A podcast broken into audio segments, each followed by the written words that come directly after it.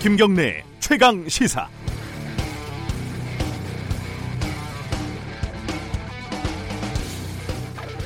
임종석 전 비서실장, 김세연 의원의 불출마 선언이 큰 파문을 일으키고 있습니다.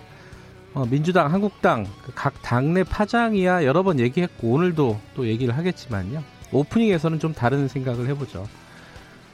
어, 언론들은 이 두 사람의 불출마를 분석을 하면서 대부분 상대적으로 젊은 나이가 아쉽다 이렇게 얘기를 하더군요.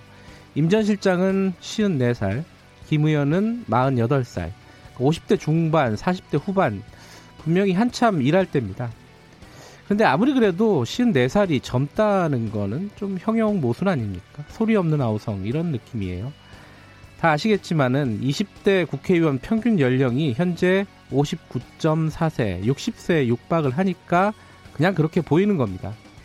20대 총선 때 예비 후보 분포를 기억을 해보면요. 20, 30대 후보자가 10%가 채 되지 않았습니다. 8% 남짓이요. 당선자는 3명, 딱 1%였습니다. 그나마 20대는 없었고요. 이상한 일 아닙니까? 20, 30대 훌륭한 정치인이 존재할 확률이 60, 70대에 비해서 적어도 그렇게 심하게 적을 이유가 있을까요?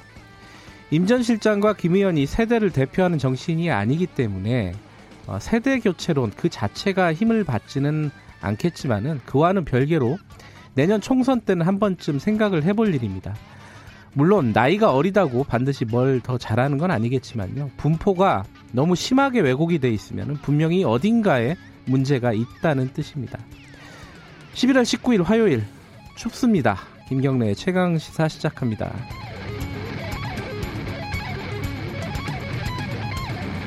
김경래 최강 시사는 유튜브 라이브로도 함께하고 계십니다. 샵 9730으로 문자 보내주시면요. 짧은 문자는 50원, 긴 문자는 100원 들어갑니다. 공유하겠습니다. 그리고 스마트폰 애플리케이션 콩 이용하시거나 유튜브를 이용하시면 무료로 참여하실 수 있습니다. 오늘 주요 뉴스 브리핑부터 시작하겠습니다. 고발 뉴스 민동기 기자 나와 있습니다. 안녕하세요. 안녕하십니까. 밖에 굉장히 춥죠? 춥습니다. 예, 영하 올 들어 가장 추운 날씨라고 하는데요. 올 네. 겨울 들어가지고요. 어, 홍콩 홍콩 얘기 좀 해보죠. 홍콩 시위가 점점 더 격화되고 있습니다. 홍콩 경찰이 어제 홍콩 이공대에 진입을 했는데요. 네. 음향대포, 물대포, 심지어 실탄까지 동원한 진압 작전을 펼쳤습니다. 네. 이에 맞서서 시위대도 화염병, 돌 등을 던지면서 격렬하게 저항을 했는데 밤새도록 또 저항이 이어졌다고 합니다. 네.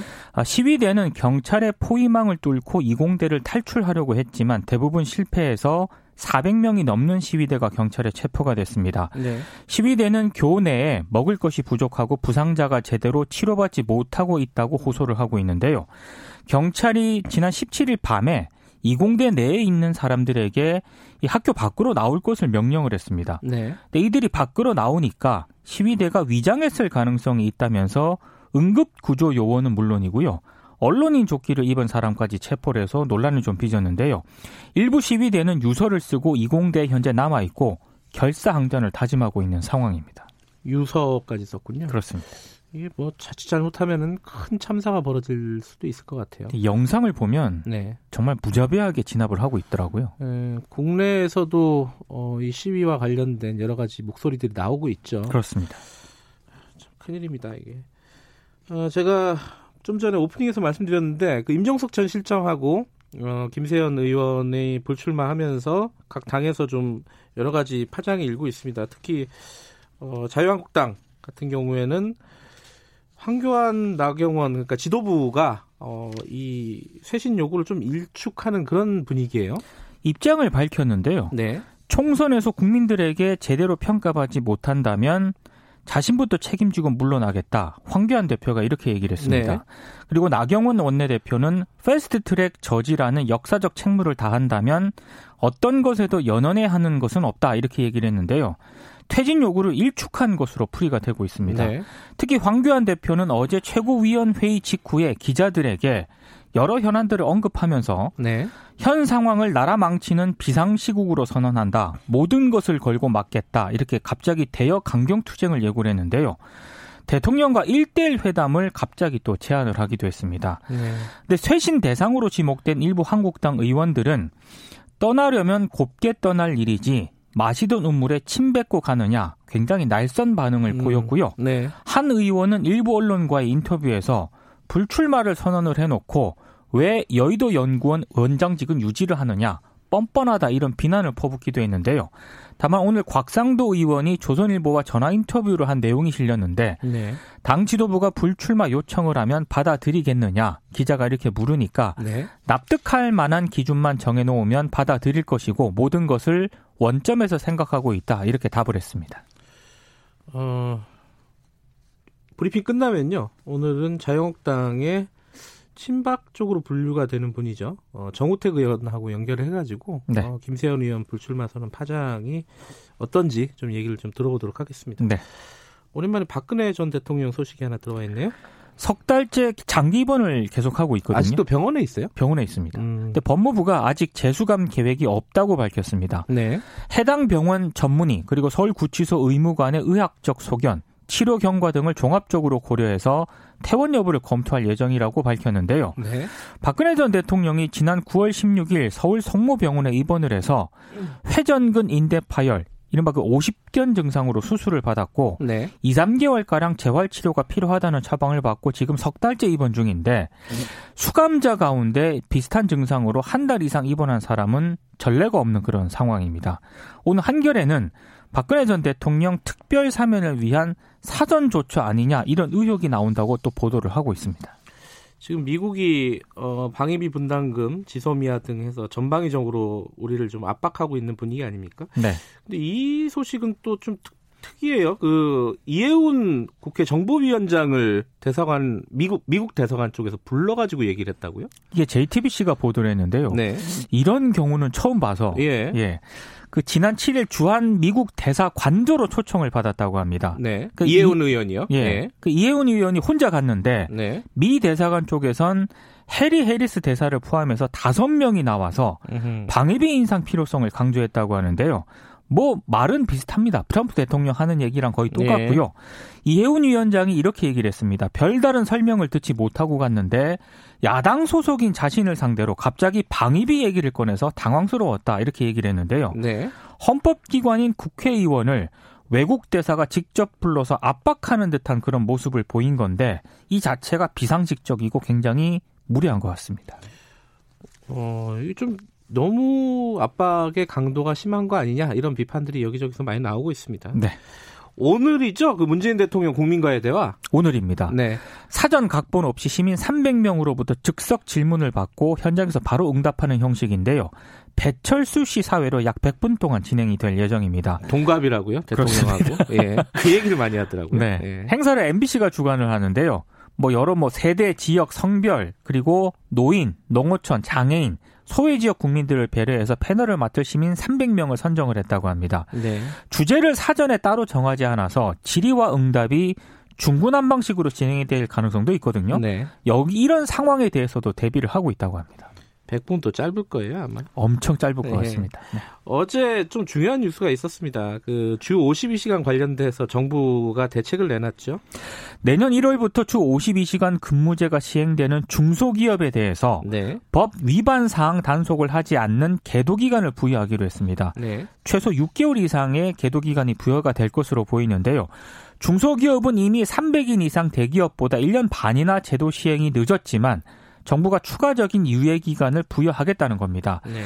현재 국회가 심의 중인 탄력 근로제 법 개정이 불발이 되면 주 64시간 노동을 허용하는 특별 연장 근로제의 적용 폭도 넓히기로 했는데요. 네. 이 특별 연장 근로는 자연 사회적 재난이 발생을 하게 되면 노동부 장관의 인가를 얻어서 주 64시간까지 일할 수 있도록 한 그런 제도인데 네. 개별 기업의 일시적인 업무량 증가가 발생하게 되면 이걸 허용하겠다는 겁니다. 네. 노동계는 주 52시간제가 무력화됐다면서 반발을 했는데요.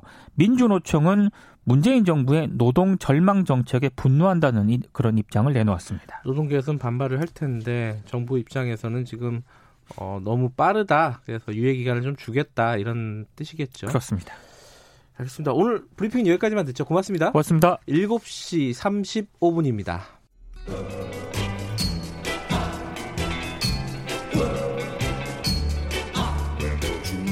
정글 같은 아침 시사의 숲에서 오늘도 웃고 울고 즐기며 사는 자연인 김경래 씨.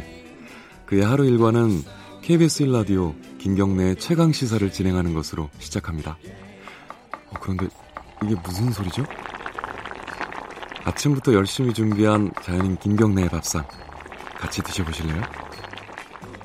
후회 없는 아침 건강한 시사 김경래의 최강 시사 김경래 최강 시사 듣고 계십니다. 아, 아까 오프닝에서도 말씀을 드렸었는데 김세연 자유한국당 의원이 3선이죠.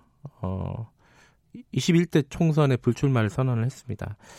총선 불출마 선언을 하면서 이제 던진 말들이 어, 자유한국당 자기 당을 강하게 비판을 하는 말들이었고 그 발언들이 자유한국당 내에서 파장이 어, 만만치가 않습니다. 오늘은 어, 자유한국당 정우택 의원입니다. 사선이고 중진이죠. 음, 당내 분위기 좀 여쭤보도록 하겠습니다. 안녕하세요. 네, 안녕하십니까? 네. 어, 김세현 의원 말이 밖에서 듣기에도, 어, 좀 다소 좀 충격적이었어요. 어, 발언의 수위가 굉장히 높아가지고요. 어, 정 의원님은 어떻게 보셨습니까? 이 발언들을?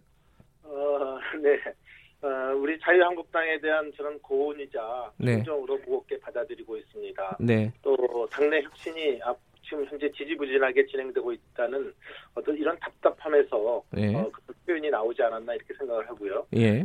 오히려 이 김세연 의원의 불출마 선언 발언으로 우리 당내 쇄신과 혁신에 박차를 가하는 원동력이 되기를 기대합니다. 음, 지금 언급하신 것처럼 네. 다만 그 발언 중에 네. 당 해체 발언이 있었습니다. 네네. 아, 근데 당 해체는 제가 보기에는 현실적으로 어, 어려움이 클 거다 이렇게 좀 판단을 하고 있고요. 네. 그렇더라도 어저께 황교안 대표도 어, 총선에 책임지겠다는 표현으로 어, 해체론이라든지 또 용태론에 대해서 손을 그었다 이렇게 보고 있습니다. 네. 한 가지 제가 좀 지적을 한다면 그 본인이 스스로 몸담고 있는 정당을 좀비 정당으로 예. 예. 표현을 한 거는 예. 좀 과도한 표현이다 이렇게 생각을 합니다. 예. 왜냐하면 그 의원의 아버님도 5선 국회의원을 하셨고 네. 또 본인도 3선 국회의원을 하는 동안에 자유한국당과 맥을 같이 한 어, 그 부자들이고요. 네. 또그 바른당에서 우리 에, 자유한국당으로 뭐 재입당한 의, 의원이거든요. 네. 그래서 이러한 어, 소위 좀비정당 발언은 좀 오버했다 하는 음. 시각이 지금 많은 것 같습니다. 예. 그 부분은 어떻게 보세요? 그 여의도 연구원장직은 계속 유지하겠다 총선 때까지 이게 어, 말이 안 된다라는 의견들이 당내에는 좀 있는 것 같습니다. 어, 어떻게 저도 생각하십니까? 저도 그 말씀에 동의를 합니다. 어, 아, 왜냐하면은 한국당이 해체돼야 되고 또 네. 수명을 다한 좀비 정당으로 이 판단한 사람이 네. 이번 총선에서 결정적 역할을 할 그 여의도 연구원의 원장직을 어, 계속 수행한다는 것은 저는 어 이건 뭐 어떻게 보면 코미디 아닐까요? 그래서 음, 어, 이런 생각이 하나 있고요. 네. 또두 번째로는 본인이 스스로 모든 것을 내려놓겠다고 할 때는 저는 순수성을 의심받아서는 안 된다고 봅니다. 아하. 따라서 자기 희생을 보여주고 예. 대기존보하는 모습을 보여주는 것이 저는 당연한 모습이다 이렇게 보고 있습니다. 근데 그 여의도 연구원장을 유지하겠다라고 하면서 이유를 이렇게 얘기했어요. 총선 앞두고 여론조사에서 불미스러운 시도가 있지 않도록 차단하는 역할을 하겠다. 이거 무슨 뜻으로 받아들여야 돼요? 글쎄요. 그래서 저는 이것도 어 이것 이렇게 불미스러운 시도가 뭔지는 모- 모르겠지만 네. 불미스러운 시도를 막는 것은 나만이 할 수 있다. 이런 생각 자체가 저는 잘못하면 순수성을 잃을 수 있다. 우리 당에 예, 고언과 충정을 준그 음. 네. 좋은 발언을 손상시킬 수가 있다. 저는 그렇게 보고 있습니다. 그 당내 뭐 당권을 갖고 있는 사람들이 여론 조사를 좀 조작하거나 마음대로 이용을 할 수 있다 이런 우려를 김세현 의원은 말씀을 하신 것 같아요. 네, 그렇게 보, 이겠죠 아무래도. 예. 어, 언뜻 그 말뜻을 보면. 그렇지만, 나- 어, 본인이 이미 이 당에 대해서, 어, 어떠한 판단을 내린 사람으로서는 네. 모든 것은 이제 그, 어, 손을 띄고 네. 또 나만이 할 수 있다는 이런 생각은 좀 버리는 음. 것이 순수성에 음. 도움이 된다 이렇게 봅니다. 어, 퇴진이라는 순수성을 지키려면 여의도 연구원장도 내려놔라 이런 뜻이네요. 당연한 거죠. 이, 음. 아니 자유한국당을 해체돼야 될 정당이고 정당이라고 판단한 사람이 예. 여의도 정보원이라는 게 얼마나 중요한 역할을 하는 겁니까 총선에서. 예. 네, 그래서 이것은 본인이 스스로 내려놓는 것이 어, 당연하고요. 네. 어, 이런 어, 수순으로 어, 아마 중진들도 얘기를 하지 않을까 이렇게 생각을 합니다. 그 아까 이제 황교안 대표 말씀 잠깐 하셨는데 이 이런 어떤 쇄신 목소리 이런 거에 대해서 이제 총선에서 책임을 지면 되는 거 아니냐 이런 취지로 얘기를 했어요. 그러니까 쇄신에 대한 좀 입장이라든가 이런 부분들은 좀 빠져 있는 게 아니냐 이렇게 밖에서 보기에는 그런 느낌도 있습니다. 이건 어떻게 보세요? 그 총선에서 승리하려면 우리 당이 쇄신하지 않고서는 네, 승리할 수 없다고 봅니다. 그러니까 지금 이적 쇄신이라는 것이 지금 어, 어저께 무슨 어, 누가 얘기가 됐다 그래갖고 그 다음날 인적 쇄신이 이루어지는 건 아니지 않습니까? 네, 결국 인적 쇄신은 제가 보기에는 공천 과정에서 이루어질 것으로 보입니다. 음, 네. 따라서 어저께 황 대표가 말씀한 것은 네. 저희가 일단 쇄신을 통해서 분명히 에, 이루어 나갈 것이고 네. 또 그것을 통해서 총선에서 승리하겠다 네. 이런 의- 언급이기 때문에 이런 것을 다 포함하고 있다 저는 이렇게 보고 있습니다. 물론 저 김세현 의원이 뭐 말 한마디 했다고 모든 사람들이 거기에 따를 이유는 없지만은 어, 황교안 대표하고 나경원 원내대표 뭐 같이 동반 퇴진하고 총사 지도부 총사퇴해라. 이 부분에 대한 뭐 입장은 뭐 말도 안 된다 이런 뜻으로 받아들여도 되는 건가요? 지금 현재 현실적으로 봐서 예. 어, 본인도 뭐 나중에 또 해, 어, 뒷 해명에서 네. 어, 지금 당장 그만두라는 건 아니다. 뭐 이렇게 네. 또 말을 조금 뉘앙스를 좀 다르게 하던데 네. 하여튼 지금 제 생각에는 지금 많이 거론되고 있는 뭐 영남권 삼선 이상 네. 또 지도부 이런 사람들을 어, 쇄신 주목 대상으로 거론하고 있는데 예. 이게 이제 소위 자기 희생을 강요하는 것이기 때문에 그 자기 스스로가 어떤 판단에 의해서 나가는 거는 모르지만 국회의원 하는 사람이 다른 사람이 손, 손가락질 한다고 나가는 경우는 제가 잘 못 봤어요. 네. 그러니까 이런 것은 우리가 이번에 공천 기준으로서 네. 또 후, 후보자나 또 시민들이 공감할 수 있는 어, 기준을 어, 총선 기획단이라든지 또는 공천심사위원회에서 결정할 것입니다. 네. 또그 기준에 맞게 예, 이루어질 것이다 이렇게 보, 고 있고요. 네. 또한 가지는 앞으로 이제 공천 룰이 결정되고 또 여러 가지 정치 환경이나 여론의 추이에 따라서 어, 이런 인적 쇄신이 이루어져 갈 것이다. 그래서 어, 조금 조금만 좀 시간을 갖고 기대해 주시면 저희 당의 쇄신의 모습을 우리 시민들에게 보여드리지 않을까 이렇게 저는 전망을 합니다. 이 뭐 다선 의원들이라고 해서 뭐 다 나가라 뭐 이런 것들은 뭐 그렇게 상식적으로 보이지는 않지만은 그래도 어느 정도 인적 쇄신이 되려면 기준이 마련돼야 되지 않습니까? 네. 이 곽상도 의원 같은 경우에 당에서 기준 마련하면은 불출마할 용의도 있다 이런 취지로 얘기를 했는데 정 의원님께서는 어떻습니까? 개인적으로 생각하시기에는? 그럼 기준이 만들어지고 네. 어떤 인사라는 건 항상 어떤 기준에 의해서 해야지 어떤 자의적인 어, 손에 의해서 하는 것은 누구도 승복하지 못할 것입니다. 음. 그래서 아까 말씀드린 것대로 네. 어, 후보자나 시민들이 공감할 수 있는 기준을 어, 이제 당의 공식 기구에서 만들 것이기 때문에 네. 또그 후에는 어, 우리 정치 환경이나 또는 그 여론 추이에 따라서 여러 가지가 결정될 것으로 보이, 보이기 때문에 네. 아마 그런 기준이 먼저 제시되는 것이 어, 저는 그 올바른 진행 방향이다 이렇게 음. 보고 있습니다. 그 최근에 이제 조국 장관 사태 거치는 동안에요. 어, 자유한국당 같은 경우에 지지율이 올랐습니다. 올랐다가 이제 최근에 좀 떨어지고 있어요, 다시. 이게 이제 좀 약간 오비락 같기도 한데 이 총선 기획단 이런 것들이 만들어지고 인재 영입하고 이런 와중에 지지율 하락하고 있는 게 당내에서는 좀 어, 어떤 식으로 받아들이고 있습니까, 이 부분을? 아, 이 문제는 제가 개인 생각으로는 네. 총선 기획단 구성을 할 때나 네. 또는 어, 이번에 1차 영입 어, 인사가 발표되지 않았습니까? 네. 이런 인재 영입 과정에서 우리 국민들 눈높이에 우리가 부응하지 못한 게 아닌가 음. 이런 생각을 하게 됩니다. 그러니까 조금 더 전략적 판단을 통해서 네. 근데 총선 기획단 어, 기획단 구성 같으면 어, 좀 청년과 여성을 어, 대폭 보완을 해서 우리 취약점을 좀 보완하고 이렇게 나가야 될 텐데 네. 요번에 보면 청년은 한병로 또 총선 기획단에 들어가지 못하고 네. 여성 한 명이 들어갔습니다. 그래서 네. 이러한 것이 우리가 어, 요 이번에 여론 지지율 조사에서 네. 어, 하나 요인으로 나타난 게 아닌가 이렇게 어, 생각이 됩니다. 네. 다만 아까 말씀도 나왔지만 이제 저희 당의 화두인 어, 쇄신과 통합이 성공적으로 간다고 한다면 예. 그런 지지율이 다시 올라갈 수 있다 이렇게 음. 보이고요. 또 현 시점에서 이제 결국은 총선이 누가 승리하느냐 어느 당이 예. 승리하느냐 관심 아니겠습니까? 그래서 네. 현 시점에서 어느 당이 승리할지는 앞으로 워낙 변수가 너무 많기 때문에 네. 네, 어느 당이 승리할 것이다 이렇게 예언하기는 굉장히 어렵다. 다만 자유한국당으로서는 총선 승리를 위해서 어, 최선을 다할 것이다 이렇게 말씀을 드립니다. 그 지지율 하락 관련해서요. 어, 예컨대 뭐 박지원 의원 같은 분은 그런 얘기를 했습니다. 그 자유한국당이 어, 대안 제시는 못하고 반문 무조건 반대만 하는 그런 모습만 보이고 있기 때문에 보이고 있기 때문에 국민들이 외면하는 거 아니냐 이런 식의 부- 진단을 하던데 거기에 대해서는 동의하십니까? 전 동의 못합니다. 예.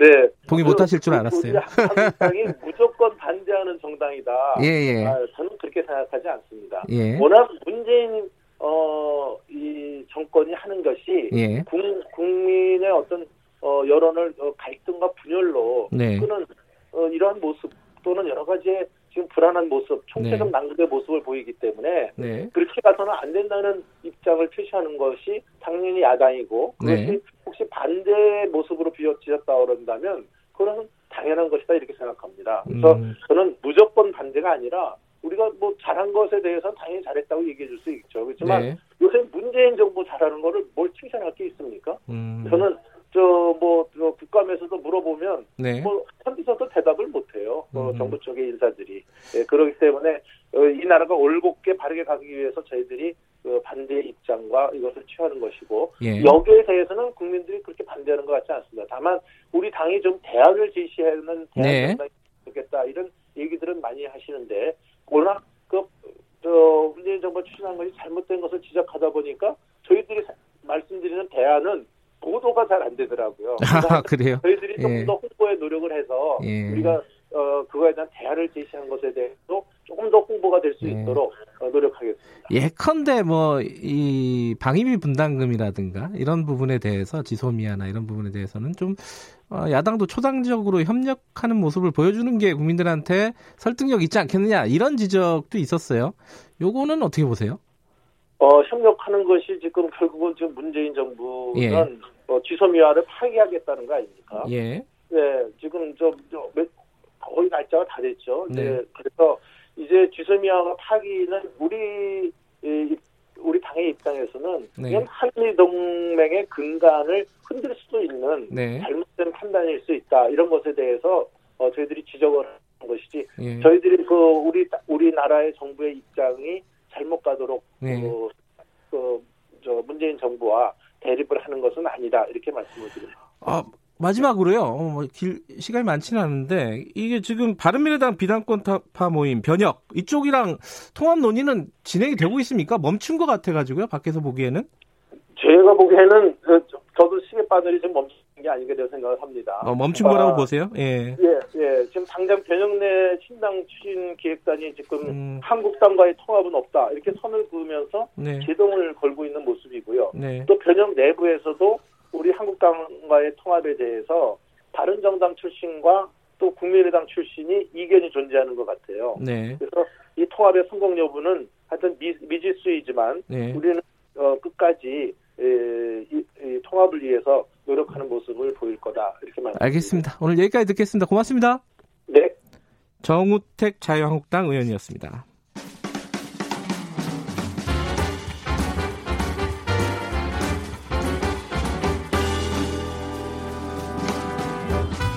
여러분의 아침을 책임집니다. 김경래의 최강 시사.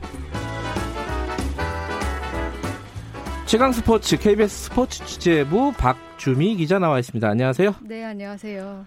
어, 오늘인가요? 브라질과 우리 축구 대표팀 경기가? 네, 오늘 밤에 10시 반부터 평가전을 치릅니다. 우리 축구 대표팀이 브라질과 평가전을 치르죠. 어, 브라질 전력으로 비- 보면은 우리가 좀 딸리는 건 사실이죠. 사실 좀 많이 딸리긴 하죠. 피파 네. 랭킹이 3위 팀이거든요, 브라질이. 예, 예. 우리나라는 39이고 그래서 전력 차가 크긴 한데 사실 뭐 어, 이번 경기는 친선 경기고 우리 대표팀이 이렇게 좋은 상대와 경기를 치르는 게 쉽지 않은 기회고 네. 자주 오는 기회도 아니기 때문에 네. 많은 경험을 좀 했으면 좋겠어요. 네. 사실 브라질이 이제 피파 랭킹도 따져봤지만 선수단 명단을 보면 정말 호화 멤버거든요. 그래요? 네. 음. 잉글랜드 프리미어 리그에서 활약하고 있는 리버풀 공격수 피르미누도 있고 네. 맨체스터 시티의 제수스 선수도 있고 전원이 유럽파로 구성돼 있어요. 음. 그리고 몸값이 화제가 됐는데 선수단 전원 몸값을 따져봐서 합계를 내봤더니 1조가 넘더라고요. 브라질 선수. 1조요? 네.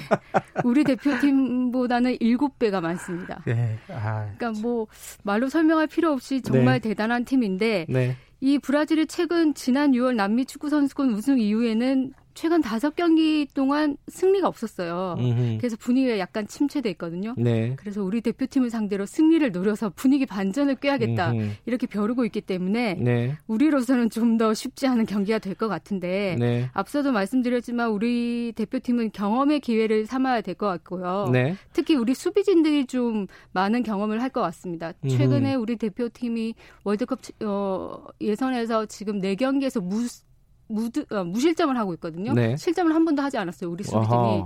물론 상대가 뭐 비교적 브라질보다는 예. 쉬운 상대였기 때문에 예. 좀 무실점이 있었지만 이번에 막강한 선수를 상대로 어떻게 우리 수비진이 그 들을 좀 대비하는 법을 음흠. 배울지과 음. 관심입니다. 네.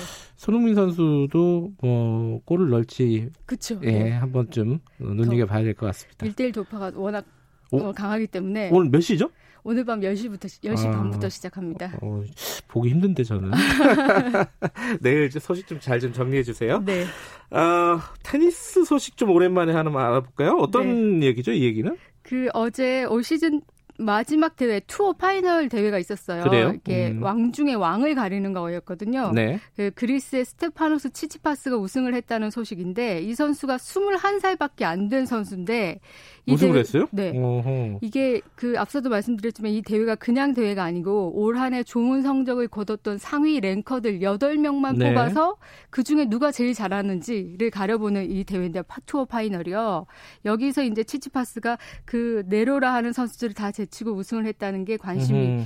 정말 화제가 됐었고 네. 그동안 남자 테니스가 페더러, 나달, 뭐 조코비치, 앤디 머레이 등 이른바 big four 선수가 좀 우승을 독점해 왔잖아요. 음, 저도 이 선수들 이름을 기억하는 걸 보면 독점을 한 것 같아요. 그쵸. 제가 잘 모르는데도 기억나는 거 보면. 네, 최근까지 뭐 최근 15년 동안 메이저 대회 우승을 거의 89%를 이 네 선수가 아, 나눠? 가졌더라고요. 예. 그래서 이제 어 세대 교체가 빨리 돼야 되는데 왜 새로운 선수 안 나오냐 했는데 이 치치파스 선수가 어제 음흠. 대회 우승하면서 아 정말 이번에는 세대 교체가 되는 건가? 많은 분들이 기대를 하고 있습니다. 치치파스 네. 저 한번 좀 기억해 보시고요. 그리스 선수라고요? 네. 예.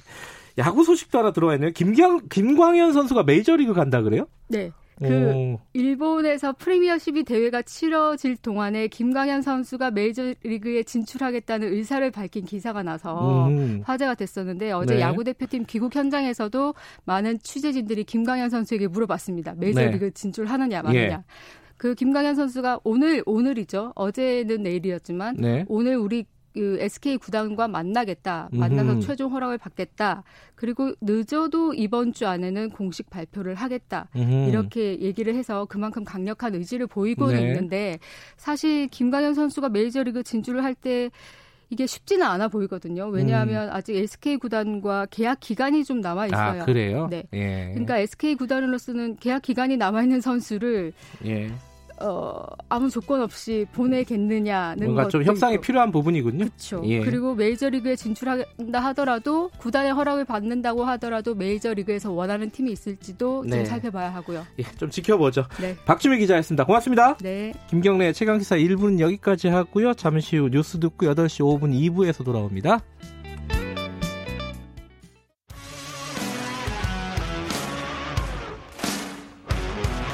탐사보도 전문 기자 김경래 최강 시사.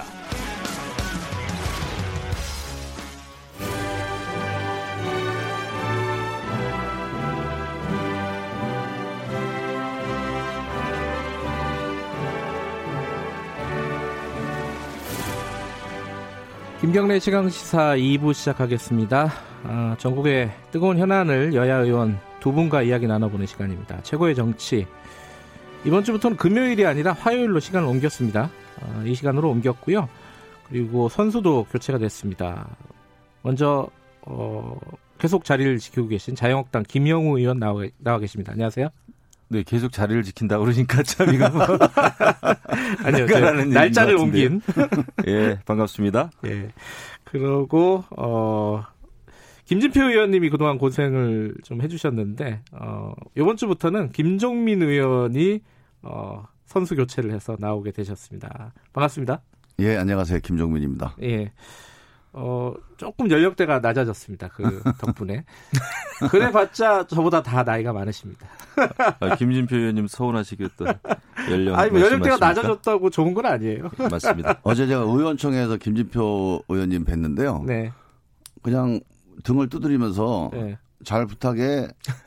그러면서 말씀을 하시길 좀 뭔가 그랬어요. 아, 네. 그래서 아. 오늘 오면서 보니까 아, 아 이거 말씀하신 거구나. 이 얘기였구나.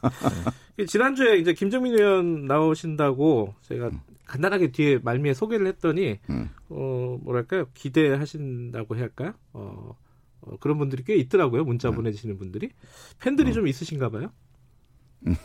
모르겠습니다. 아 겸손하시네요. 어쨌든 자 유튜브 라이브로도 함께하고 계십니다. 짧은 문자는 50원, 긴 문자는 100원이고요. 문자로 질문이나 의견 보내주시면 제가 전달을 해드리겠습니다. 스마트폰 애플리케이션 콩 이용하시면 무료로 무료고요. 오늘 할 얘기는 뭐 일단은 정해져 있습니다. 어, 다들 청취자 여러분들도 그 얘기 하겠지라고 생각하실 겁니다. 임종석 전 비서실장, 김세연 어, 자유한국당 의원 두 분이 불출마를 선언을 했습니다. 근데 약간 좀 다르긴 한데 뭐부터 시작을 할까요? 어, 조금 더 충격적인 얘기부터 해볼까요?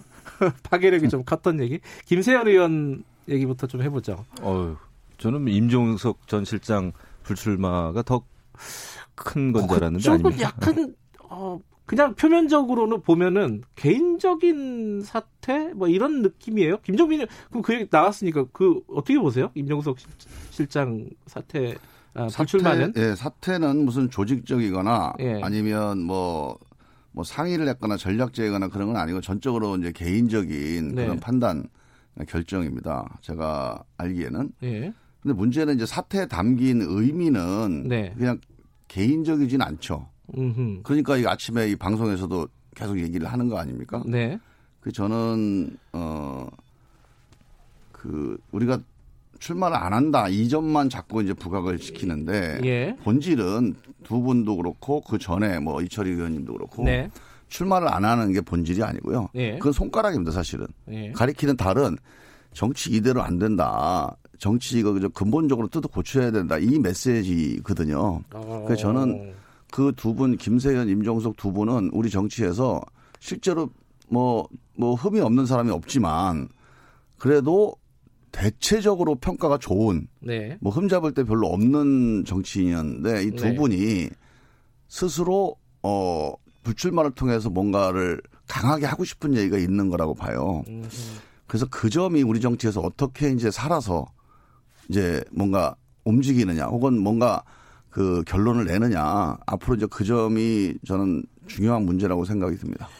우리 정치에 대해서 하고 싶은 얘기가 있다. 네. 어, 그 묶어 묶어 갖고 말씀하셨으니까 네. 묶어 갖고 좀 대답을 들어보죠. 네. 김영우 의원님은 어떻게 보셨어요? 저도 뭐 묶어서 답변을 네. 드리면은 답변이 아니라 이제 예. 공감할 수 있죠. 예. 지금 여당이든 야당이든 국민들이 볼 때는 지금의 정치, 정치권에 대해서 강한 불신이 있는 게 사실 아닙니까? 네. 이런 상황에서 내년에 이제 또 총선을 치러야 되는 입장이죠. 네. 그러니까 여당이든 야당이든 내년 총선을 치르는 데 있어서 진검 승부인데 네. 예, 특히 야당의 입장에서는 에, 경제와 또 외교 안보 이것이 무너지는 상황에서 문재인 정권과 여당에 대한 이제 심판을 해야 되는 게 저희의 어떤 총선의 의미인데 네. 지금 자유한국당 제일 야당의 모습이 예, 국민들로부터 신뢰를 얻고 있지 못하다는 문제의식이 있단 말이죠. 네. 이런 상황에서 이제 김세현 의원도 이대로는 안 되겠다라는 것이고 네. 이대로는 안 되겠다라고 하는 생각은 우리 자유한국당의 많은 그 의원들 또 당원들이 예, 공감하는 것입니다. 네. 근데 이제 다만 그 방법을 어떻게 찾냐에서는 이제 좀 이견이 있을 수 있죠. 생각이 다를 수 있죠. 네. 예, 김세현 의원은 에, 자리를 내어 놓음으로써 불출마를 선택함으로써 이대로 안 된다는 것을 보여주는 것이고 네. 저 같은 경우는 문제 의식은 비슷하지만 아, 저는 무대의 조명이 끝날 끝나는 마지막 순간까지 더 철저하고 투철하게 싸우는 싸워야 되겠다라는 생각을 또 한단 말이죠.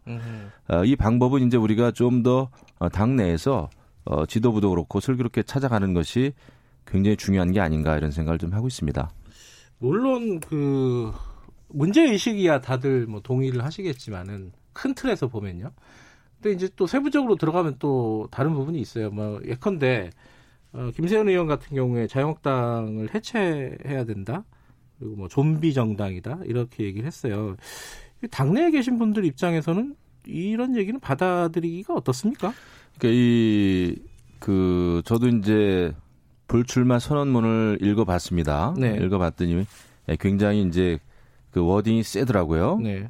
어 그런데 이제 이대로 안 된다라고 하는 그 마음을 전달하고 싶었던 것 같아요. 그러니까 네. 당을 해체할 정도의 각오가 필요하다. 저는 이렇게 받아들이고 그 문구 한마디 한마디에 우리가 아, 모든 의미를 부여하기는 어렵다. 왜냐하면은 결국 정치인은 예, 자신의 결정입니다. 네. 아, 자기의 선택이고요. 그게 쉽든 어렵든 간에 예, 그리고 이제 당이 잘 되고 지금 또 당보다는 대한민국이 어디로 갈 것인가에 대한 고민이 있는 거 아니겠습니까? 또 야당의 입장에서는 네. 아, 이런 면에서 방법은 각자 찾는 것이다. 물론 이게 이제 에, 흔히 여태까지는 에, 공천 물갈이다 해가지고 이제 물갈이의 초점이 많이 예, 좀 물갈이를 굉장히 또 중요시 하는 정치 문화잖아요. 네. 예, 그것도 중요합니다. 그 시스템으로 해야 되겠죠. 아, 근데 더 중요한 것은 많은 분들은 지금 야당의 시대 정신은 개혁인데 그 개혁의 또 핵심은 보수 통합이란 말이죠. 에, 우리는 단결하지 않으면은 내년 총선은 굉장히 어렵다는 겁니다. 이건 굉장히 절박해요. 절실하죠. 에, 그런 의미에서 지금은 어떻게 잘 중도를 아우르는 범보수가 통합할 것인가. 저는 이것이 더 중요하다고 봅니다. 보통 때 같은 경우에는 몇 퍼센트 물갈이 했어? 어, 몇 퍼센트가 잘려 나갔대? 이것이 중요하지만은 지금은 지금 상당히 어려운 그 과정을 겪고 있습니다만은 어, 범보수 통합, 중도를 아우르는 이, 이 어려운 길을 제대로 가는 게 저는 굉장히 중요하다고 봐요. 이게 안 되면은 아무것도 안 되는 거죠 음, 내년에. 그러니까 해체, 좀비 뭐 이런 얘기 강하게 했다 하더라도 결국 하고 싶은 얘기는 약간 쇄신을 잘해라 이런 뜻으로 받아들인다. 그렇죠. 하더라도 해체 자체가 네. 목표가 아닌 창조적인 파괴가 돼야 되는 거죠. 창조 없이 파괴만 한다? 그러면은 저희는 내년 총선은 그냥 포기하는 것이죠. 남의 당 얘기지만 그래도 김정민 의원께서 보시기에는 어떻습니까? 저는 뭐 당을 해체하자는 말이 파괴적 의미로 쓰인 단어는 아니라고 생각을 해요. 네. 우리 이제 김영호 의원님도 말씀하셨지만 이제 창조적 파괴를 염두에 둔 것일 텐데 저는 그 해체라고 하는 단어를 제가 듣기에는 구조개혁이라는 말로 저는 들립니다. 그러니까 해체를 하자는 음. 얘기는 예. 정치를 예를 들어서 뭐 이번에 총선에서 몇 명 바꾸고 예. 대표를 누구로 뽑고 예. 이런 정도 차원에서 문제를 해결할 수 있는 상황이 아니다. 예. 근본적으로 정치를 좀 구조적으로 개혁해야 된다. 음. 이런 얘기를 좀 하고 싶었던 것 같아요. 음. 그래서 이제 해체라고 하는 상당히 강한 용어를 좀쓴 거라고 보는데 저는 지금 그 문제의식에 대해서는 뭐 해체라는 단어에 집착하지 않는다면 그런 구조 개혁의 취지는 전적으로 공감을 하는 게 지금 우리 정치권이 뭐 예를 들어서 뭐 재벌 구조를 개혁한다, 노동 개혁을 한다, 아니면 네. 교육 개혁을 한다. 남들은 되게 구조 개혁을 많이 하려고 노력을 합니다. 물론 하지는 못하고 있지만 근데 이 정치 스스로를 구조 개혁하는 거는 사실 거의 못하고 있거든요. 음흠. 제가 보기엔 아마 87년 그 6월 항쟁과 87년 대통령 직선제 개헌 이후에 이 정치 구조 이게 뭐 선거법도 이제 뭐 쟁점이 됩니다만 선거법, 대결 정치, 교착 정치 이런 구조가 계속 이제 그 개혁되지 않고 네. 계속 오고 있는 거예요. 저는 뭐 단순히 불출마나 인적 쇄신, 공천 혁신 갖고는 안 된다고 보는 게요. 지금까지 대한민국이 총선 때 물갈이 비율이 전 세계에서 1등입니다. 네. 40에서 50% 항상 초선 의원들이 차지하고 있거든요. 네. 이 정도로 인, 인적 쇄신이 되고 교체가 됐는데도 정치가 안 바뀐다는 것은 공천 잘하거나 뭐 초선이 많이 들어온다고 해결될 문제가 아니고 네. 결국 제도적 구조적 근본 개혁이 필요한 이제 문제 아니냐. 음. 저는 그런 취지에서 그 김세현 의원님의 말씀을 좀 받아들이고 있습니다. 그 얘기 조금 이따가 해보고요. 구조적인 문제가 도대체 뭔지 뭐 그런 것들은 조금 이따 간단하게 좀 다뤄보고요. 근데 여기에 대한 대답이 지도부 뭐 총사퇴 얘기를 했었잖아요. 김세현 의원이. 네. 대답이 약간 좀 모호해요. 어, 총선의 책임을 지겠다라는 대답으로 가름을 했어요. 황교안 대표가. 네. 이거 약간 동문서답 아니냐? 이렇게 받아들이는 분도 있을 것 같아요. 어떻게 보십니까? 지금 현재의 당 대표로서는 총선을 잘 치러야 된다. 네. 치르겠다. 또 치르기 위해서 이제 보수 통합이 필요하다라는 큰 차원의 대답은 뭐 이미 한 셈이죠. 아 근데 이제 총선 끝나고 결과가 안 좋으면은 이제 사퇴하겠다라고 네. 하는 것은 뭐 자칫 국민들이 볼 때는 어 그러면 소 잃고 외양간 고친다는 건가? 뭐 이렇게 받아들일 수가 있는데 제가 만나본 한교안 대표는 고민이 많습니다. 제가 뭐 한 3주 전에 뵌 것 같은데. 그리고 이제 개혁을 하겠다. 개혁 중에서도 보수 통합을 좀 하겠다라는 강한 의지는 있어요. 근데 이것을 어떻게 잘 기술적으로 풀어가느냐에서는 사실 쪽 지금 아직까지 제대로 음. 보여주는 건 아직은 좀 없는 것 같아요. 하지만 어, 노력은 굉장히 할 의지가 있는 것으로 저는 알고 있습니다. 근데 지금은 아, 총선을 잘 치르기 위해서는 인재 영입도 잘해야 되겠고요. 저는 뭐 박찬주 대장 이런 사람 절대 오면 안 된다고 생각합니다. 저는 뭐 네. 뭐 개인적인 아, 의견을 여러 차례 말씀드렸습니다마는 국민 속에서의 국민 영웅 인재를 찾아야죠. 지금 뭐 이미 특권층인 사람을 인재 영입해서는 안 된다고 음. 보고 예. 이런 등등의 혁신과 또 인재 영입과 보수 통합의 방안을 찾고 있는 것을 저는 알고 있는데 정말 하려면 제대로 해야 된다. 국민들 중간중간에 실망시키지 말고요. 어, 그래 황교안 대표를 포함한 지도부는 거기에 올인해야 됩니다. 알겠습니다. 네. 그, 어, 이 대답, 그, 김세현 의원이 말한 질문에 대한 대답이 됐다고 보십니까? 황교안 대표의 얘기가? 김종민 의원께서 보시기에는? 저는 이제 그 김세현 의원이 주장하거나 말하려고 했던 일종의 전류 같은 건데 네. 거기 그 문제의식이 전혀 전달이 안 된 것 같아요. 음. 저는 조금 뭐 과하게 얘기하면 정치에서 선거를 우리가 무시하고 정치를 할 수는 없습니다만 네. 선거만 우리가 그 생각하는 정치 네. 이 정치를 그만하는 거가 제가 그러니까 그 김세현 의원이 주장했던 그 여러 가지 주장에 담겨 있는 함축이라고 보거든요. 네. 그러니까 선거 승패를 가지고 이제 거취를 말씀을 하시는데 저는 이미 선거 이전에 누구로 바꾸느냐도 중요하지만 그 바뀐 사람들이 선거 이후에 이겨서 무슨 정치를 할 거냐 이 점에 대해서 이제 논쟁을 해야 된다고 봅니다. 음. 그리고 그 점에 대해서 확실하게 아 이거 뭔가 새로운 정치를 하겠다. 네. 많은 분들이 불출마를 하면서 뭐 정치를 그만두겠다고 하는데 우리는 정치하겠습니다라고 얘기하는 거 아닙니까? 그러면 예. 정치를 어떻게 하겠습니다. 이 사람들이 이렇게 정치에 대해서 절망을 했는데 우리는 그거를 단순히 개인적인 절망으로 선택하지 않고 이 정치를 바꿔보는 쪽으로 선택을 했, 했습니다. 저는 그래서 황교안 대표께서 그 김세연 의원이 얘기했던 그 내용을 그래서 당도 어떻게 바꾸고 대한민국 정치 이렇게 바꿔보겠다. 그리고 그분은 또 신인 아닙니까? 네. 그러니까 새로운 정치인이니까 내가 정치권 와봤더니 이거 정말 문제입니다. 내가 총선 이기는 것도 중요하고 대통령 나가는 것도 중요하지만 정치 이건 한번 이렇게 뜯어 고쳐보겠습니다. 이런 의지로 화답을 하시, 하시는 게 저는 더 맞지 않았을까. 그냥 음. 총선의 승패 이걸로 대답하신 거는 저는 조금 안 맞는 것 같아요. 이 궁합이. 그렇습니다. 그, 예. 하는 예. 있으면 짧게 하고 넘어가죠. 예. 김정민 의원님께서 아주 핵심을 짚어주신 것 같아요. 음, 오늘 분위기 좋네요. 예. 저희는 정치를 하는 이유는 그 오늘보다 좋은 내일의 정치를 위해서 네. 이제 우리가 다 정치 입문했단 말이죠. 예, 이런 상황에서 어떻게 정치를 잘할까를 이제 고민해야 되는 것이고 마치 지금 현재 정치를 하는 사람들은 아 저 욕심 많은 사람들이야. 자기 밥그릇밖에 몰라. 네. 라고 하는 게 이제 현재의 정치권을 바라보는 국민들의 인식임에는 틀림이 없습니다. 하지만은 네. 정치라는 것은 어, 어떤 그 사적인 욕망이나 권력 의지를 통해서 공공선을 이루는 겁니다. 예, 공공의 이익, 국민의 이익, 나라의 이익을 위해서는 일을 해야 되는 거잖아요. 이런 상황에서 어떻게 정치를 잘할 것인가를 고민하는 거는 굉장히 중요한 중요한 그 정치의 본질이다. 네. 이게 굉장히 추상적인 이야기 같습니다만은 그렇기 때문에 아까 김정민 의원님도 이런 시스템이나 제도 개혁이 굉장히 중요한 것이다. 사람은 4년마다 계속 바뀌는데 왜 정치는 이 모양일까? 이거에 대한 근본적인 고민이 있어야 되는 거죠. 근데 그 김정민 의원께서 말씀하신 부분은 이해는 되는데 그럼 여당은 그런 대답을 하고 있느냐? 이런 질문에 대해서는 어떻게 대답하시겠어요? 저는 먼저 뭐 황교안 대표님 말씀이 나왔으니까 제가 이제 황 대표님에 예. 대해서 말씀을 드린 거지. 예. 그 책임이 이제 황교안 대표님이나 아니면 네. 한국당에만 있다 이렇게 말씀드리는 건 아니에요. 예.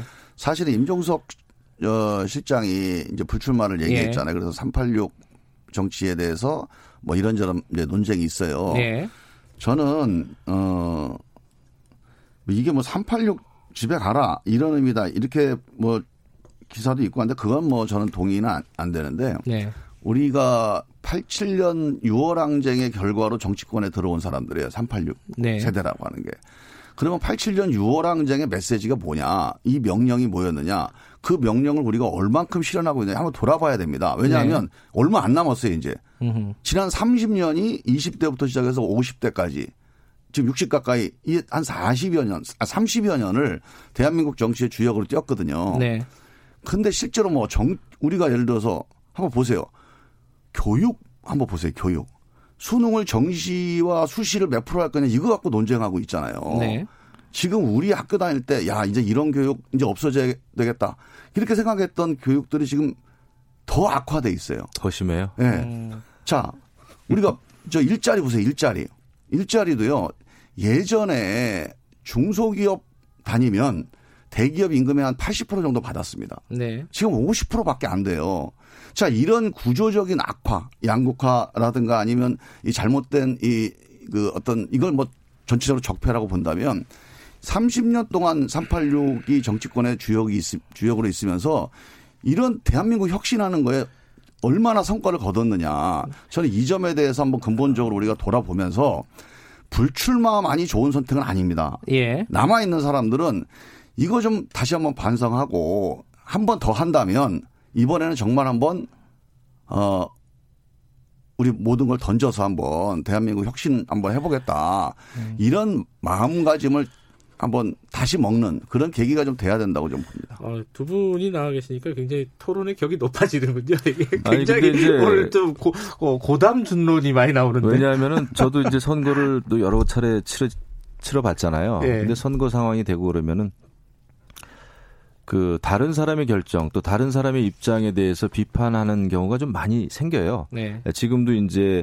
아마 더불어민주당도 그렇고 자유한국당 내에서도 그렇고 지금 분란이 되지 않습니까? 근데 선거 때는 늘 있어 왔던 일인데 우리는 다른 사람의 입장이나 선택, 결정은 존중하는 것이 맞고 중요한 것은 자기 자신입니다. 저도 제 저의 결정이 중요한 거죠. 그래서 이런 것을 기본적으로 바탕에 깔고 네. 그 다음에 개혁을 해도 해야 되고 보수 통합을 해도 해야 된다. 또 불출마를 해도 불출마해야 된다 이렇게 생각을 하죠. 알겠습니다. 여기 아 시간이 다 다 가버렸네. 여기만 좀 마무리하죠. 그 패스트트랙 법안 있잖아요. 이거 네. 어떻게 되는 건지 지금 사당 공조 복원한다 뭐 이런 기사들이 막 나오고 있어요. 네. 뭐 의원들 출국 금지 이인혁 의원께서 어, 원내대표가 지금 이게 어 12월 초에 처리를 하는 걸로 지금 가닥이 잡힌 거예요? 어떻습니까? 뭐 그 가닥이 잡힌 게 아니라 예. 그때 처리 안 하면 못 합니다. 아, 그런가요? 특히 음. 선거법 같은 경우는 12월 한 20일 정도가 거의 물리적으로 마지노선이에요. 예. 그때까지 안 하면 정상적인 선거 그 음. 사무를 이어가기가 좀 어렵거든요. 예. 그래서 저는 그 일정으로 본다면 12월 3일 날 부의 결정이 내려지고 이제 뭐 의장님이 언제 상정할지 모르지만 아마 한 일주일 내지 열흘 안에 상정이 이루어질 거다 이렇게 보고 상정에 앞서서 안을 이제 수정안을 네. 합의하느냐 아니면 4당 간에 별도 합의하느냐, 5당 합의하느냐, 4당 음. 합의하느냐. 이 쟁점만 이제 마지막 남은 거죠. 지금까지 분위기로 보면은 5당 합의, 그러니까 자유한국당은 합의가 안 될 분위기잖아요. 뭐, 저기 의원 총사퇴 얘기도 하고 막 그렇지 않습니까? 제가 볼 때는 예. 자유한국당, 우리는 이제 지금 뭐 어, 패스트 트랙에 의한 그 선거제도 어, 네. 어, 개편 아, 이거 자체를 어찌 보면 신종 날치기다 이런 이제 생각을 하고 있기 때문에 아, 합의가 잘 안 될 겁니다. 그리고 제가 볼 때는 자유한국당을 제외한 더불어민주당과 다른 3당 군소정당이죠. 이미 그 안에서도 어, 준연동형 비례제에 있어서 지역구 의석수와 비례대표제 의석수에 대해서 많은 지금 이견이 에, 표출되는 걸로 알고 있어요. 그 쉽지 않을 겁니다. 그, 그 쉽지 않다는 거에 대해서 지금 이게 어, 민주당 빼고 나머지 당들, 그러니까 정의당도 마찬가지인데 나머지 그 바른미래당하고 민주평화당 같은 경우에 당내 사정이 굉장히 복잡하잖아요. 이거 통과 가능성이 있습니까? 만약에 사당이 복원을 어, 공조를 복원한다 하더라도 지금은요 예. 4당이 합의해서 패스트트랙 통과시킬 때하고는 완전히 달라졌습니다. 예, 그러니까요. 예. 그래서 지금은 당대당 합의로 이 문제가 어, 의결되거나 처리될 가능성은 없다고 보고요. 음. 네. 실제로 과반수 표결에서 과반수가 가능한지 또 개별 의원들의 판단이 지금 저는 중요한 그 계산해 보셨을 거예요. 제가 해봤어요. 여기 네. 해보니까 네. 현재 어때요? 의석수가 295석이더라고요. 총 의석수가 예.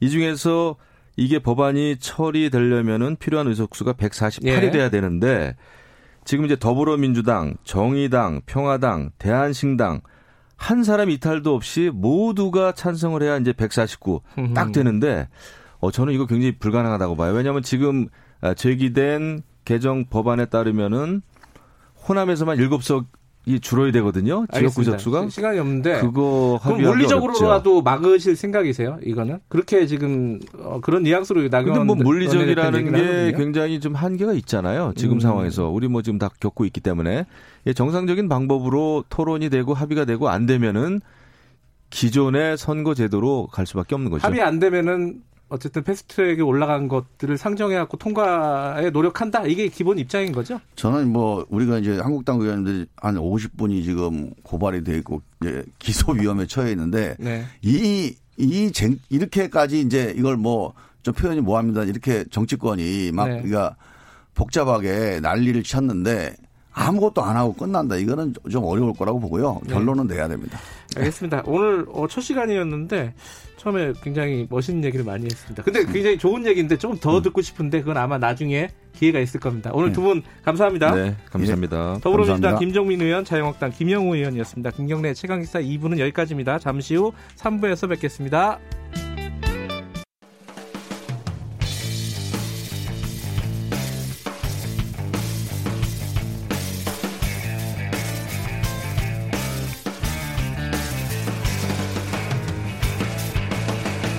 김경래의 최강 시사.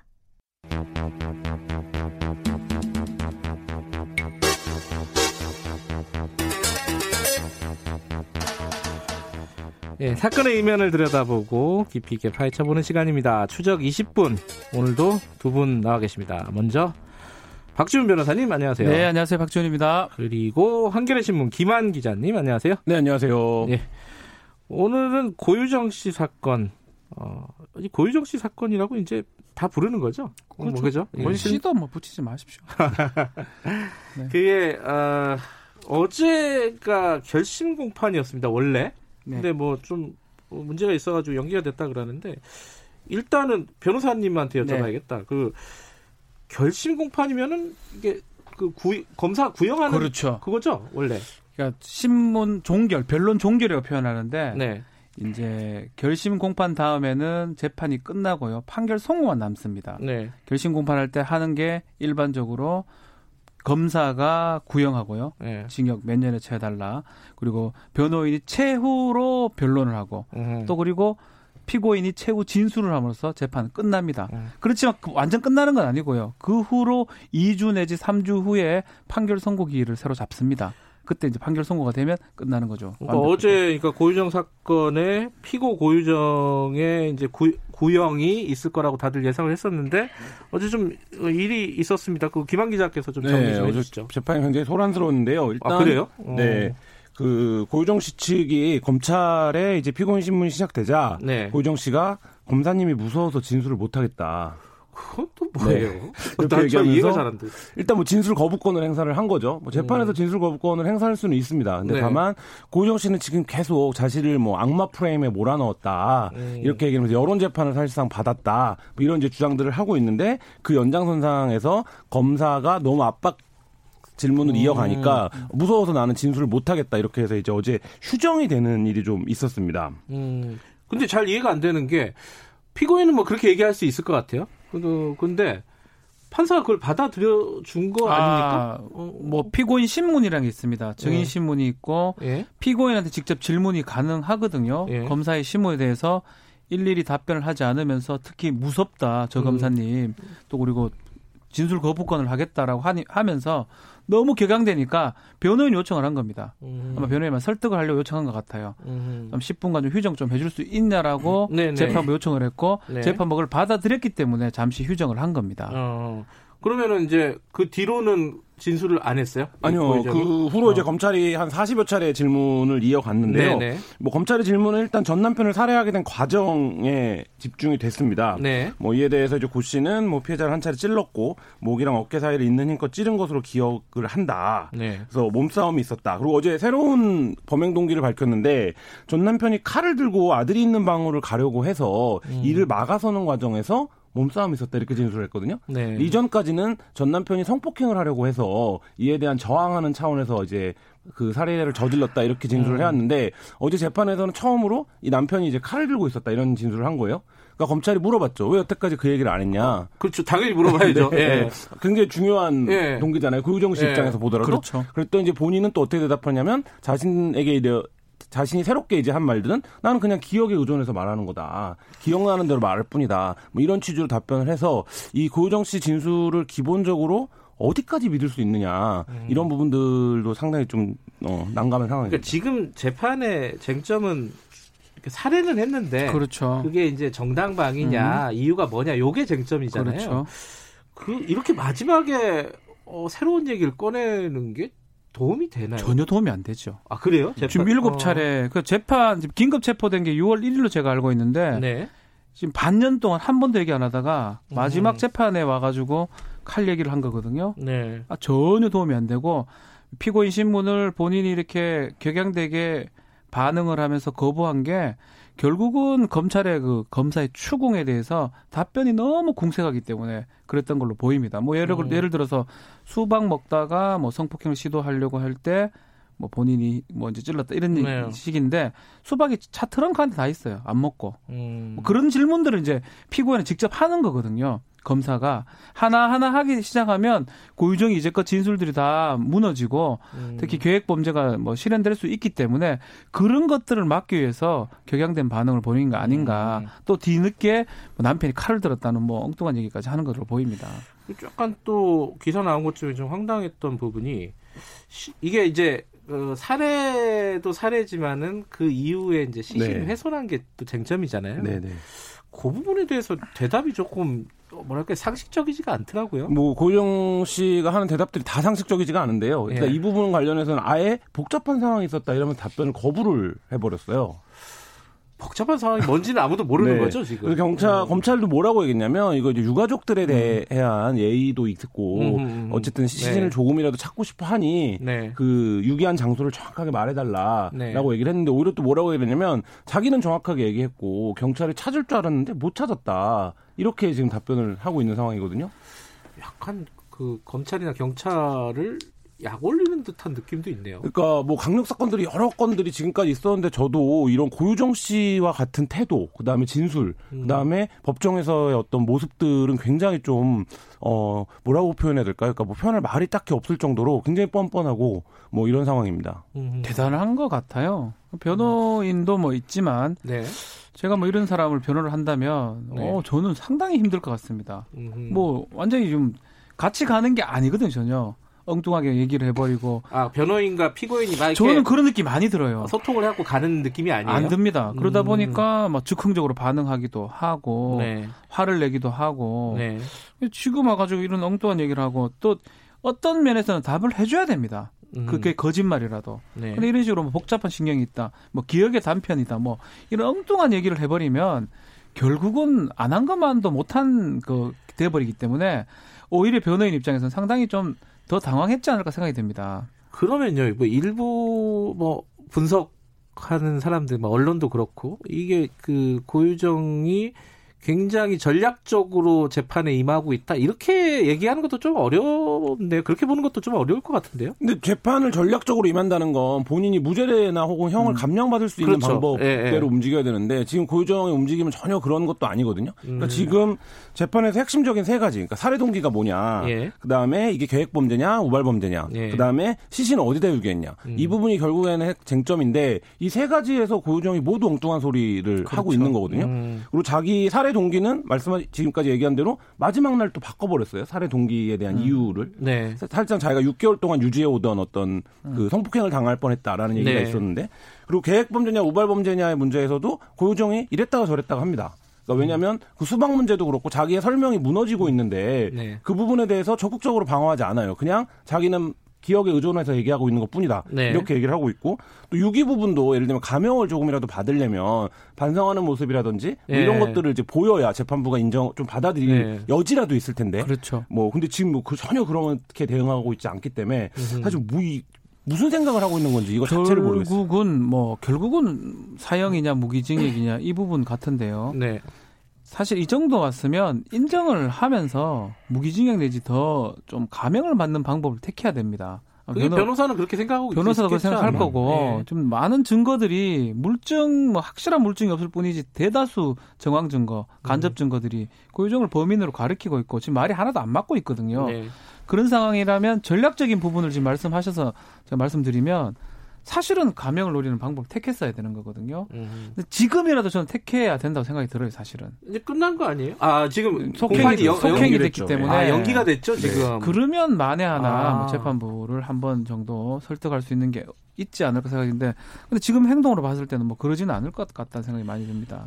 속행이 언제로 돼 있죠 지금? 12월 2일 날 아, 새로 재판을 그렇군요. 하기로 했습니다. 그때는 구형까지 마무리가 될 가능성이 높겠네요. 좀 문제가 의붓아들 아. 사건이 지금 기소가 됐어요.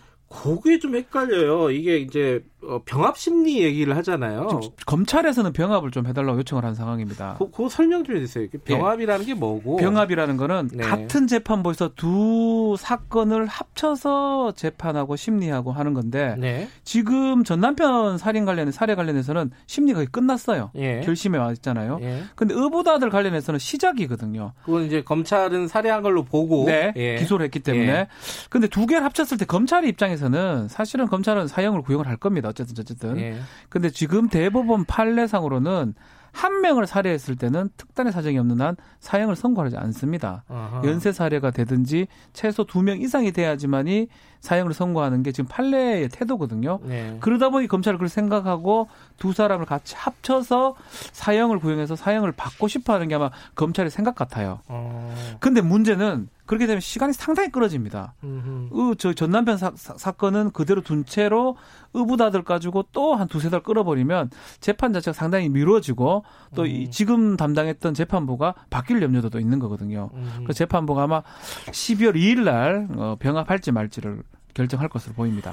그 고유정 측에서 오히려 이걸 병합하려고 했다, 뭐 하고 있다, 뭐 이런 기사도 있던데 그건 좀 말이 안 되는 건가요? 그러면? 그러니까 뭐 말이 안 되지는 않는데 말씀하신 대로 고유정 측에서는 뭐 재판을 끌 수 있으니까 시간 을벌 수는 있는데 시간을 끌수 예. 있으니까 예, 그러니까 이 예. 지금 이제 유, 피해자 유족들도 병합에 대해서 요구를 하고 있는 걸로 지금 보도가 음. 알려지고 있거든요. 그러니까 네. 말씀하신 이제 그런 차원인 거죠. 그러니까 고유정이 연쇄적으로 살인을 저지른 부분에 대해서 네. 합당한 처벌을 받게 해달라, 꼭 음. 처벌을 받게 해달라 이런 게 유가족의 입장이기 때문에 뭐 저는 어쨌든 고유정이라고 하는 단일 인물이 벌인 사건들 연속선언 상에 있는 사건이기 때문에 병합을 할 것으로 보이는데 뭐 이제 그 부분에서는 이쪽에서는 이제 좀 재판을 끌어보는 전략. 근데 지금까지 재판에 임하는 모습으로 보면 재판을 끈다고 해서 네. 고정에게 득이 되는 게 있, 는가 있을 오. 어. 것인가 뭐 이런 부분 좀 회의적이긴 한데 어쨌든 그렇고 유가족이나 검찰 입장에서는 더 강력한 처벌을 위해서는 병합이 필요한 상황이기 때문에 뭐 그 부분에서는 좀 다음 선거에서 아마 병합이 이루어지지 않을까 이렇게 조심스럽게 생각해 봅니다. 근데 저는 이 사건 처음에 이제 의혹 제기가 뭐 언론에서도 좀 나왔잖아요. 있잖아요. 네.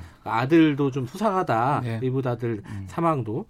근데 저는 사실 그냥 이렇게 팩트를 모르는 상황에서는 아 그냥 이게 음모론 같은 게 음. 아닐까라고 생각을 했어요. 설마 음. 그 정도까지일까라고 생각을 했는데 지금 검찰이 의붓아들을 살해한 것으로 보는 이유가 마찬가지로 뭐예요? 물적 증거는 없습니다. 그래요? 간접 증거나 정황 증거를 음. 토대로 지금 기소를 했는데 국가수에 이제 눌린 흔적을 이제 아이의 목에 눌린 흔적을 이제 봤을 때 네. 10분간 압착을 했던 흔적이다라고 지금 사진이나 음. 그런 걸 봤을 때는 보이는 거고 네. 만약에 이 현 남편이 자다가 그것을 눌렀을 때는 그런 흔적이 날 수 없다라는 게 음. 과학적 설명입니다. 네. 더더군다나 그 시간 동안 고유정이 다른 방에 자고 있었다고 하고 있는데 자지 않았다는 게 포렌식 결과 휴대전화를 검색을 하고 있었고요. 아, 또 검색한 내용들도 좀 좀 안 좋은 내용들이 좀 많습니다. 뭐 음. 뭐 그런 여러 가지 간접적 정황적 증거를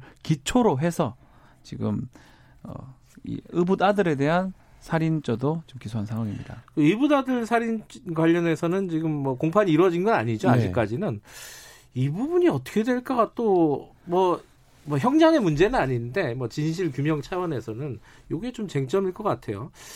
어 지금 그럼 두 개가 병합이 되면은 어, 언제 정도로? 만 12월 2일 날 결정을 한다면요. 네. 그 재판은 전 남편 살인 부분은 멈춘 상태에서 네. 의붓아들 그 사건을 네. 이 재판부에서 새로 심리를 할 겁니다. 음. 그러면 빨리빨리 잡는다 하더라도 근데 이것도 뭐 마찬가지로 대부분 증거를 부인하는 상황이기 때문에 증거가 네. 다 현출이 돼야 돼요. 진술 증거라든지 법정에. 예. 최소 두세 달은 소요가 되거든요. 음. 그러니까 두세 달 이후에 합쳐서 다시 결심하는 상황이 생길 것입니다. 근데 사건을 병합하면은 어쨌든 그 남편은 전 남편은 유죄가 인정이 되고 만약에 네. 그리고 아들 의붓아들 같은 경우는 무죄가 될 그럴 수도, 있 죠. 그럴 수도 네, 있는 네. 거죠. 그렇죠. 네, 그럴 수도 이 있죠. 의붓아들 사건 같은 경우에는 음. 뭐 전 남편 사건도 마찬가지긴 한데 말씀하신 대로 직접 증거가 굉장히 부족한 상태에서 네. 이게 사실 이제 조금 고유정 측 입장에서는 방어할 수 있는 논리들이 있거든요. 왜냐하면 그렇죠. 다 간접 증거기 때문에 예를 들면 음. 남편이 카레라이스를 먹었냐 안 먹었냐 이런 부분들을 포함해서 음. 네. 그 다음에 눌렀다라는 것도 국가수의 의학적 소견이 있을 뿐이지 그 음. 행위를 직접 했다. 라고 이제 입증할 만한 네. 것들은 네. 굉장히 좀 없어요. 예, 검찰 입장에서도 네. 어렵기 때문에 음. 사실 이제 재판 대응이 가능한 부분들이 있을 텐데 그러니까 이게 그 법리적으로만 말씀드리는 겁니다. 고유정 네. 씨의 어떤 음. 그 문제 범죄 문제가 아니라 근데 이제 그 부분들에서도 고유정 씨가 지금 재판에 임하는 태도로 임해버릴 경우에 재판부가 어떻게 볼 것이냐 그리고 이거를 받아들이는 국민들 입장이나 중계를 지켜보는 입장에서도 너무 분노와 짜증이 그러니까요. 일고 있어서 음. 이제 그런 부분들도 걱정입니다. 그런 걸 생각하면은 병합 안 하는 게 더 나을 것 같기도 한데. 그래서 아. 이제 또 현 남편 쪽에서는 또 뭐 병합하지 말아달라 요청하기도 하고요. 뭐 일반적으로는 재판부가 이럴 때 병합을 합니까 안 합니까? 일반적으로는 하지 않습니다. 왜냐하면 그래요? 시간차가 좀 나요. 6개월 정도 아. 시간차가 나기 때문에 아, 다르게 하는데 이건 예. 좀 다르죠. 음. 국민적 관심을 갖고 있는 사안이고 무기징역이냐 사형이냐 기로에 서 있는 상황이거든요. 음흠. 상당히 고민을 많이. 그저 재판부를 알거든요. 아 그래요? 어, 상당히 고민을 해서 네. 결정을 네. 하지 않을까 음, 생각이 듭니다. 알겠습니다. 그럼 다음 뭐 속행되는 공판에서 결정이 되겠네요. 그럼 그때 그렇죠. 2일 날 결정을 할 겁니다. 예, 병합이 될지 안 될지. 예. 그게 일단은 좀 관심사네요. 병합이 안 되면 그날 결심하고 선고기를 바로 잡을 겁니다. 음흠. 알겠습니다. 오늘 어, 고유정 사건 좀 정리해봤습니다. 오늘 말씀 감사합니다. 감사합니다. 감사합니다. 박지훈 변호사 그리고 한겨레 신문 김한 기자였습니다.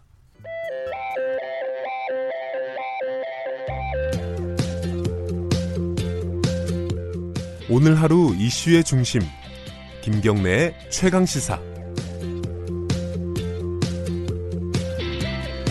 예, 김경래 최강 시사 듣고 계십니다. 오늘 마지막 시간에는요, 이 종편 얘기 좀 해보겠습니다. 어, 지난주에 검찰이 MBN 어, 종편 중에 하나죠. MBN 법인하고 경영진을 기소를 했습니다.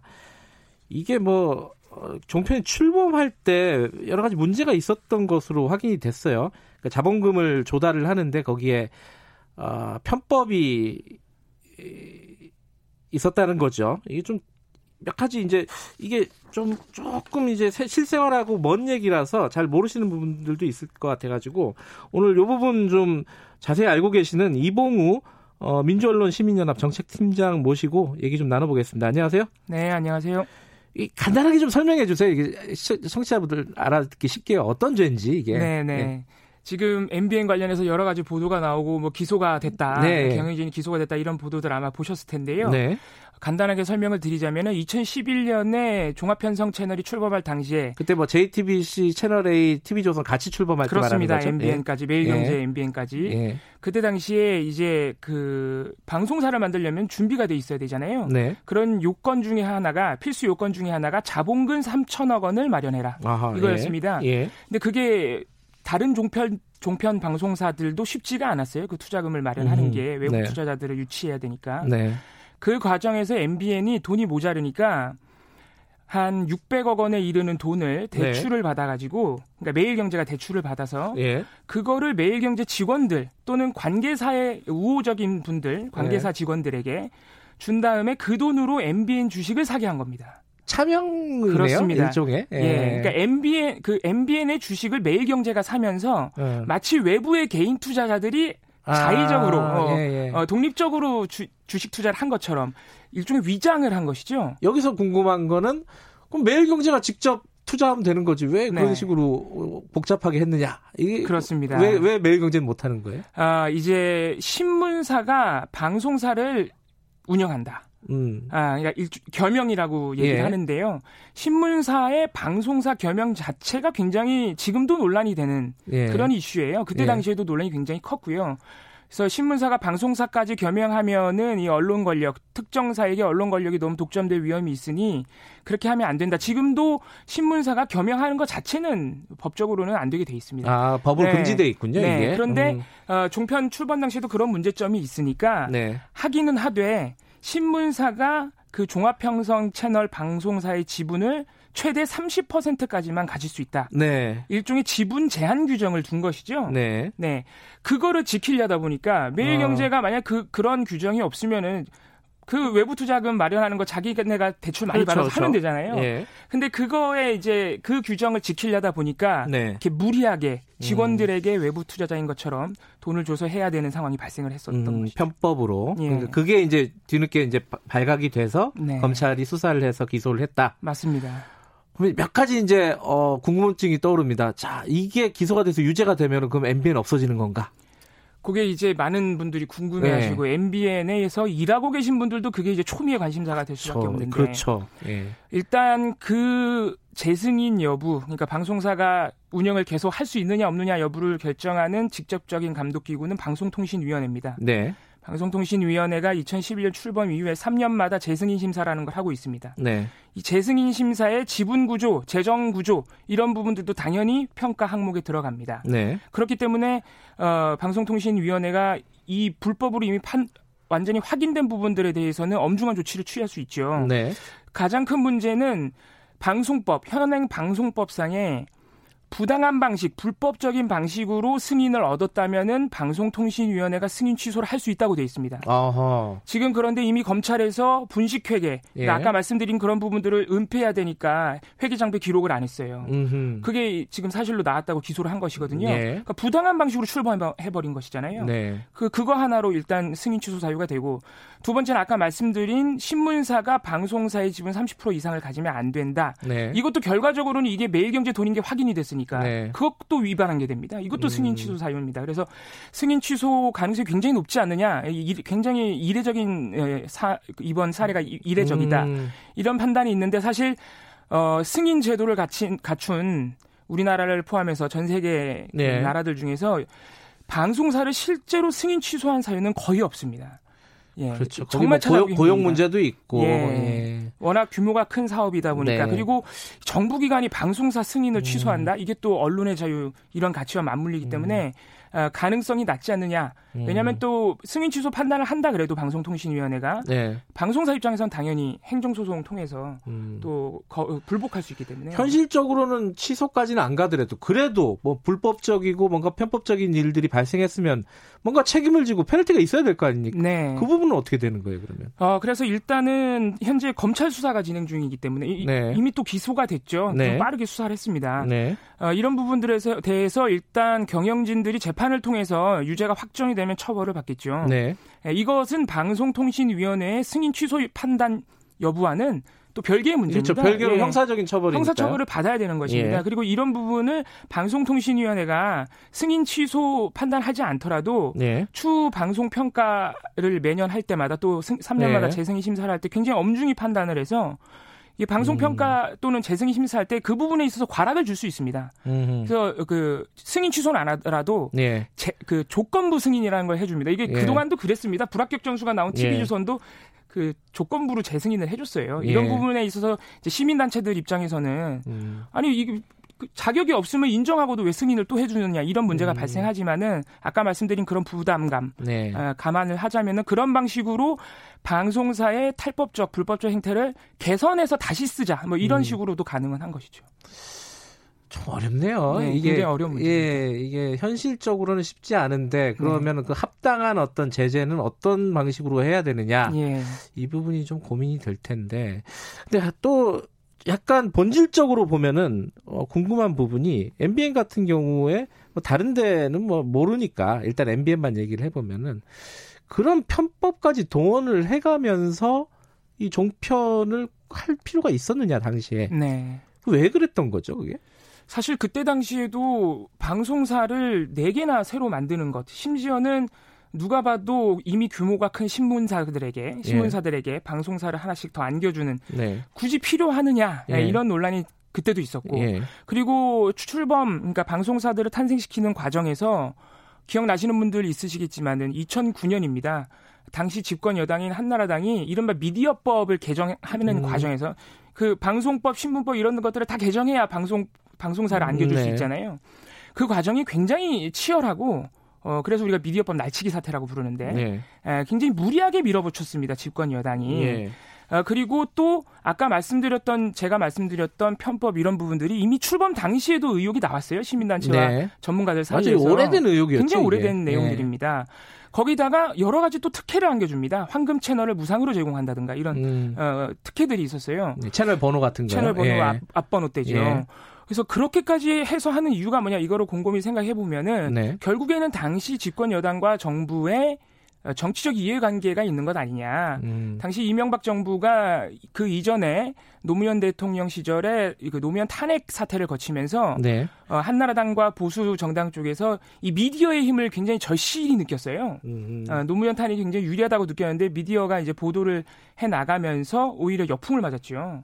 그 과정에서 미디어 그러니까 자기 편드는 미디어가 필요하다. 음. 아, 그리고 집권을 하면서 어 이제 조중동을 비롯한 보수 정당이 어느 정도 힘을 줬다. 이렇게 판단한 것으로 보입니다. 그래서 음. 어, 그런 미디어들의 힘을 집권하는 동안 어, 유지하기 위해 또 영향을 받기 위해서 일종의 보온을 한 것 아니냐. 이런 이제 의심들이 있는 것이죠. 언론사들도 근데 이렇게 편법 써가면서 이제 출범을 한 게 뭔가 네. 돈이 되니까 그럼요. 돈이 네. 된 것처럼 보이니까 그런 거잖아요. 종합 편성 채널이라는 게 사실상 지금 그 이전부터 존재하던 KBS, 음. MBC, SBS 지상파 똑같습니다. 네. 뉴스 어, 정기적인 뉴스를 포함해서 교양, 예능, 드라마, 뭐 다큐 모든 방송을 다 할 수 있는 말 그대로 음. 종합 편성 채널이거든요. 네. 그러니까 당연히 신문사 입장에서 훨씬 더 큰 시장에 진출하고 광고 수입 규모가 엄청나게 커지겠지요. 네. 실제로 방송 어, 그 종편을 통해서 어, 방송이 걷어들인 광고 수입이 상당합니다. 음. 당연히 어, 수익 구조 이런 네. 부분에서도 욕심이 났을 겁니다. 그 당시에 출범할 때, 아, 몇 년 안에 하나 망한다. 맞습니다. 이렇게 얘기했었는데 아무도 안 망했어요. 실제로 자본 잠식, 어, 그 자본 잠식이 된 기간이 굉장히 길긴 했는데 예. 2017년을 기점으로 이제 종합 편성 채널들도 음흠. 예능과 드라마 일부에서 성공을 거두면서 네. 어느 정도 자리 잡은 것으로 보입니다. 아, 어찌됐든 뭔가 문제가 있으면은 형사처벌 말고라도 행정적인 어떤 과태료 처분 등도 예, 할수 있습니다. 예. 뭔가 대책이 마련돼야 될 것 같습니다. 오늘 네. 여기까지 듣겠습니다. 고맙습니다. 예, 감사합니다. 이봉우 민원연 정책팀장이었습니다. 김경래 최강기사 오늘 여기까지 하겠습니다. 내일 돌아옵니다.